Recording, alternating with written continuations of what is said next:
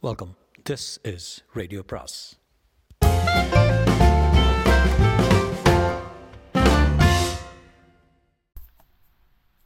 பொன்னியின் செல்வன் அத்தியாயம் நாற்பத்தி இரண்டு அவள் பெண் அல்ல. இளவரசன் கரிகாலன் சிறிது நேரம் யோசனையில் ஆழ்ந்திருந்தான். இளம் பிராயத்து நினைவுகள் அவன் உள்ளத்தில் அலை அலையாக மோதிக்கொண்டு தோன்றி குமரி கொந்தளித்து விட்டு பிறகு வேறு நினைவுகளுக்கு இடம் கொடுத்து விட்டு மறைந்தன. அந்த நினைவு அலைகளை பலவந்தமாக தடுத்து நிறுத்தி ஒரு தீர்க்கமான மூச்சு விட்டுவிட்டு க- கரிகாலன் யோசித்தான். போனதை பற்றி இப்போது பேச வேண்டாம். நடக்க வேண்டியதை பற்றி பேசலாம். அதற்காகவே உன்னை தனியாக அழைத்து வந்தேன். பந்தயத்தில் நாம் தோற்றுவிட்டோம். பன்றி போய்விட்டது. இனி என்ன செய்வது. எப்படி செய்வது? யோசித்து முடிவு செய்யலாம். பலவரையா நந்தினியிடம் அவளுக்கும் எனக்கும் உள்ள உறவை எப்படி சொல்வது என்று நினைத்தால் எனக்கு பீதி உண்டாகிறது.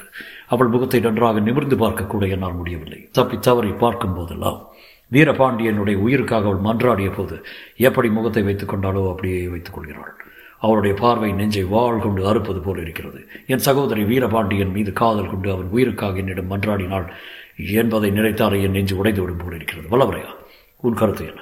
இன்னமும் அவளுக்கு உண்மை தெரியாது என்றால் நினைக்கிறாய். அவள் சுந்தர சோழரின் மகள் என்றும் எங்களுக்கெல்லாம் சகோதரி என்றும் அறிய மாட்டாள் என்றா கருதுகிறாய்.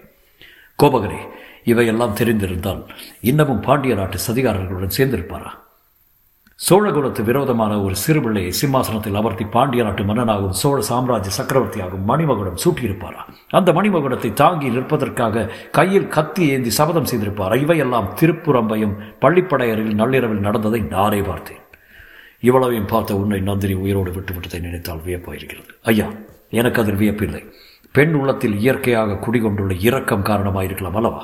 வலவரையாரி உலகம் அறியாதவன். பெண் உள்ளத்தில் குடிகொண்டுள்ள வஞ்சகமும் வஞ்சனையும் எத்தகையவை என்பது உனக்கு தெரியாது. என்ன நோக்கத்துடன் உன்னை அவள் உயிரோடு விட்டாள் என்பதை நான் அறியேன். ஆனால் என்னை எதற்காக ஓலை அனுப்பி வரவழைத்தாள் என்பது என் அந்தரத்துக்கு அந்தரங்கத்துக்கு தெரிந்திருக்கிறது. இளவரசி அது என்ன காரணமாக இருக்கும் என்னை கொன்று வீரபாண்டியனுக்கு பழிக்கு பழி வாங்குவதற்காக தான் வரவழைத்திருக்கிறாள். ஐயா அப்படி ஏதாவது விபரீதம் நேர்ந்துவிடப் போகிறது என்று எண்ணித்தான் இளைய பிராட்டிய முதன் மந்திரியும் என்னை அவசரமாக அனுப்பி வைத்தார்கள். ஆனால் அவர்கள் கடம்பூருக்கு போக வேண்டாம் என்று சொன்னதை நாங்கள் தாங்கள் கேட்கவில்லை. வலவரையா இளைய பிராட்டியும் முதன் மந்திரி மிக மிக அறிவாளிகள் தான் ஆனால் விதியை அவர்களால் கூட தடுக்க முடியாது அல்லவா? அருள்மொழிவர்மனை பற்றி சோதரர்கள் சொல்லியிருப்பதையெல்லாம் உண்மையாக்குவதற்காகவே விதி என்னை இங்கே கொண்டு வந்து சேர்த்திருக்கிறதோ எனவோ யார் கண்டது? வலவரையா கந்தமரான் கந்தமாறனின் பின்னால் இருந்து அம்பை விட்டாரே. உண்மையில் அவன் கரடியை குறிபார்த்து விட்டாரா? என்னை குறிபார்த்து விட்டாரா? நீ கவனித்தாயா? நான் கவனிக்கவில்லை ஐயா.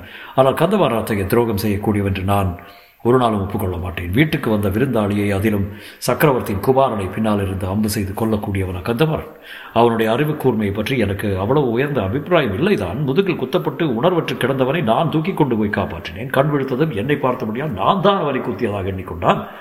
அப்போது அவன் என் பேரில் கொண்ட பகைமை இன்னும் மாறவில்லை. ஆனால் அவனுடைய புத்தி கொஞ்சம் கட்டையாயிருந்தாலும் துரோக சிந்தை உள்ளவன் அல்ல. நபா ஒரு அழகிய பெண்ணின் மோகனாஸ்திரத்துக்கு எவ்வளவு சக்தி உண்டு என்று எனக்கு தெரியாது. எவ்வளவு நல்லவனையும் அது துரோக செயல் புரிய செய்துவிடும். ஐயா பெண்களின் மோகன சக்தியை பற்றி நானும் சிறிது அறிந்துதான் இருக்கிறேன். அதனால் நான் ஒரு நாளும் துரோகியாகிவிட மாட்டேன். ஆஹா மணிமேகலை நல்ல பெண். உன்னை துரோகமான காரியம் செய்யும்படி ஏவ மாட்டான் நான் மணிமேகலை சொல்லவில்லை. பூர்ணச்சந்திரனை பார்த்த கண்களுக்கு மின்மினி கவர்ச்சிகரமாக தோன்ற முடியுமா? பூர்ணச்சந்திரன் என்று யாரை குறிப்பிடுகிறாய்? இளவரசே கோபிக்க வேண்டாம்.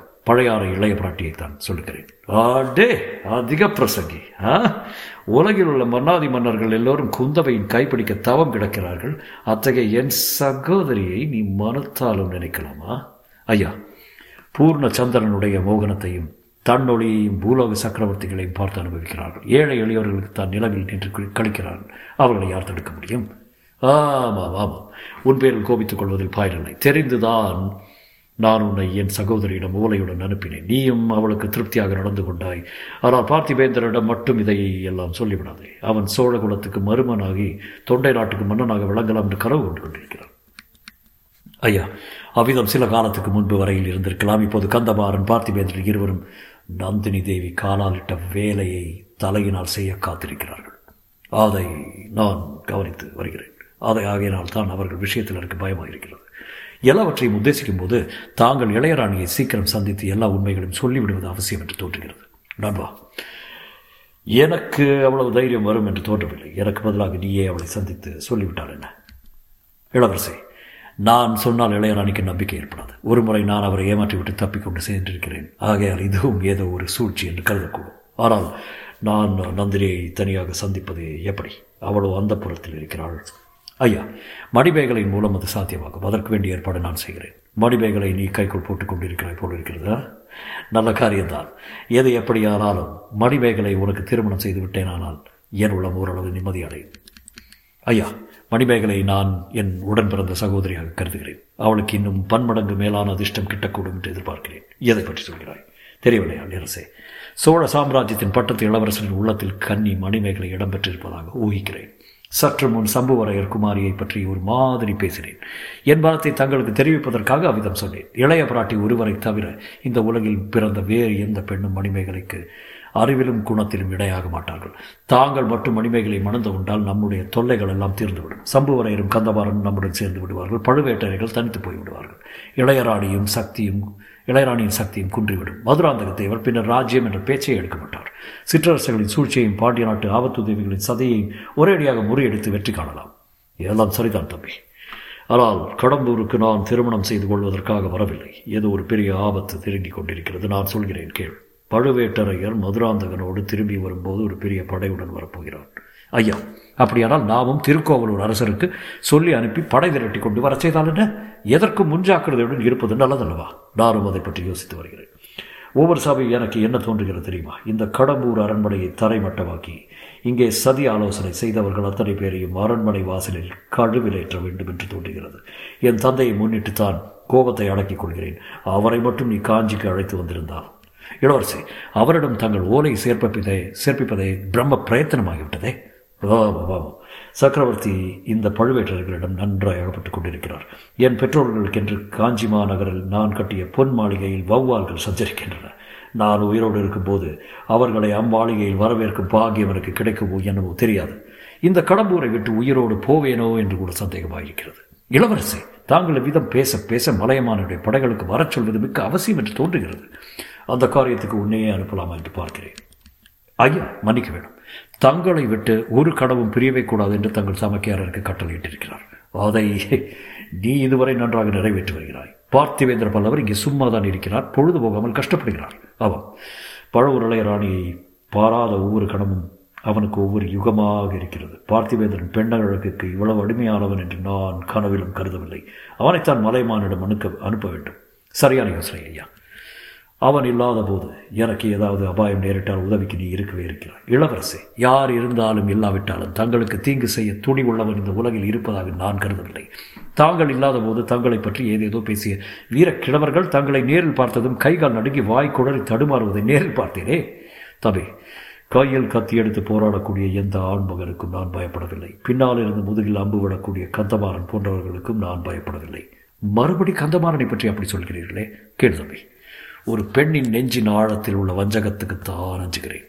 அவள் மனத்தில் என்ன வைத்துக் கொண்டிருக்கிறாளோ என்று எண்ணும் போதெல்லாம் என் உள்ளம் புதை புதைக்கிறது அவள் என்னை மர்மமாக பார்க்கும் ஒவ்வொரு பார்வையும் என் நெஞ்சில் ஈட்டியை செலுத்துவது போல் இருக்கிறது. அதை பற்றி எண்ணிய உடனே என் கைகால்கள் விடவிடத்து போகின்றன.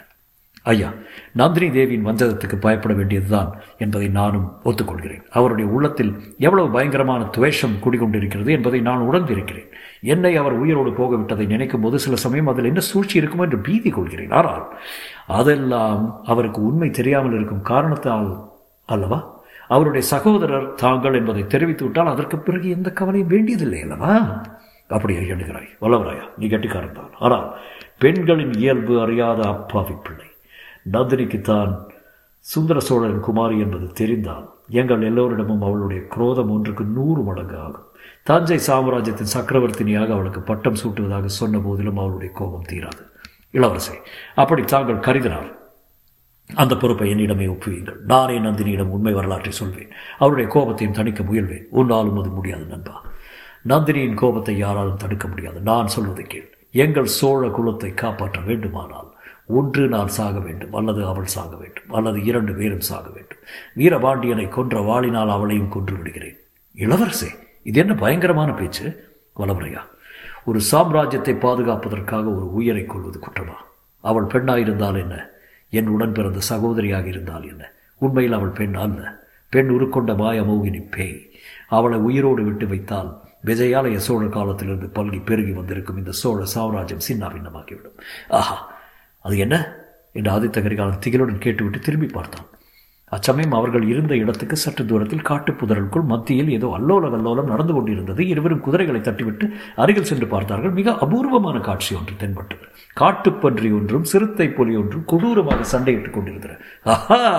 நாம் தேடி வந்தவன் இங்கே இருக்கிறான் என்றார் கரிகாலன். சிறுத்தை நமக்கு வேலை இல்லாமல் செய்துவிடும் போல இருக்கிறது என்றான் வந்தியத்தேவன். அப்படியே நினைக்கிறார். பார்த்து கொண்டே இரு என்றான் கரிகாலன். சிறுத்தைக்கும் பன்றிக்கும் நடந்த அகோரமான யுத்தத்தை இருவரும் சிறிது நேரம் கண்கொட்டாமல் பார்த்து கொண்டிருந்தார்கள். சிறுத்தை பன்றியின் மீது பாய்ந்து அதை நகங்களினாலும் பற்களினாலும் தாக்க முயன்றது. ஆனால் காட்டுப்பன்றியின் கடினமான தோல் புலி நகத்திற்கும் பற்களுக்கும் சிறிது அசைந்து கொடுக்கவில்லை. ஆனால் பன்றி வேகமாக ஓடி வந்து சிறுத்தையை முட்டி தள்ளி தரையிலும் மரங்களிலும் வேர்களிலும் வைத்து தேய்த்த போதெல்லாம் சிறுத்தை பாடாத பாடுபட்டது. பன்றியின் கோரை பற்கள் சிறுத்தையின் தோலை சின்ன பின்னமாக கிழித்தன. கடைசியாக ஒரு முறை சிறுத்தையை பன்றி கீழே முட்டி தள்ளிய போது அது சேர்த்தது போல கிடந்தது. தபி சிறுத்தை செத்துவிட்டது. பன்றி இனி நம் பேரில் திரும்பும். அதற்கு நாம் ஆயத்தமாக வேண்டும் என்று கூறி கரிகாலன் வில்லில் அம்பை பூட்டிவிட்டான். அம்பு பன்றியின் கழுத்தில் போய் தைத்தது. பன்றி கழுத்தை உதறிக்கொண்டு திரும்பி பார்த்தது. இரு குதிரைகளையும் அவற்றின் மீதிருந்தவர்களையும் ஒரு கணம் கணம் கவனித்தது. பிறகு ஒரு தடவை சிறுத்தையை பார்த்தது. அதனால் இனி ஒன்றும் ஆகாது என்று தெரிந்து கொண்டது போலும். மூர்க்க ஆவசத்துடன் குதிரைகளை நோக்கி பாய்ந்து வந்தது. கரிகாலின் இன்னொரு அம்பை வில்லல் பூட்டுவதற்கு முன்னால் அவன் ஏறியிருந்த குதிரையை தாக்கியது. தாக்குதலின் வேகத்தினால் சிறிது நகர்ந்த குதிரையின் பின்னங்கால் ஒரு மரத்தின் வேரில் அகப்பட்டு கொள்ளவே குதிரை தடுமாறி கீழே விழுந்தது. குதிரையின் அடியில் கரிகாலன் அகப்பட்டு கொண்டான். பன்றி சிறிது பின்னால் நகர்ந்து வந்து மறுபடியும் தரையில் கிடந்த குதிரையை நோக்கி பாய்ந்து சென்றது. தொடரும்.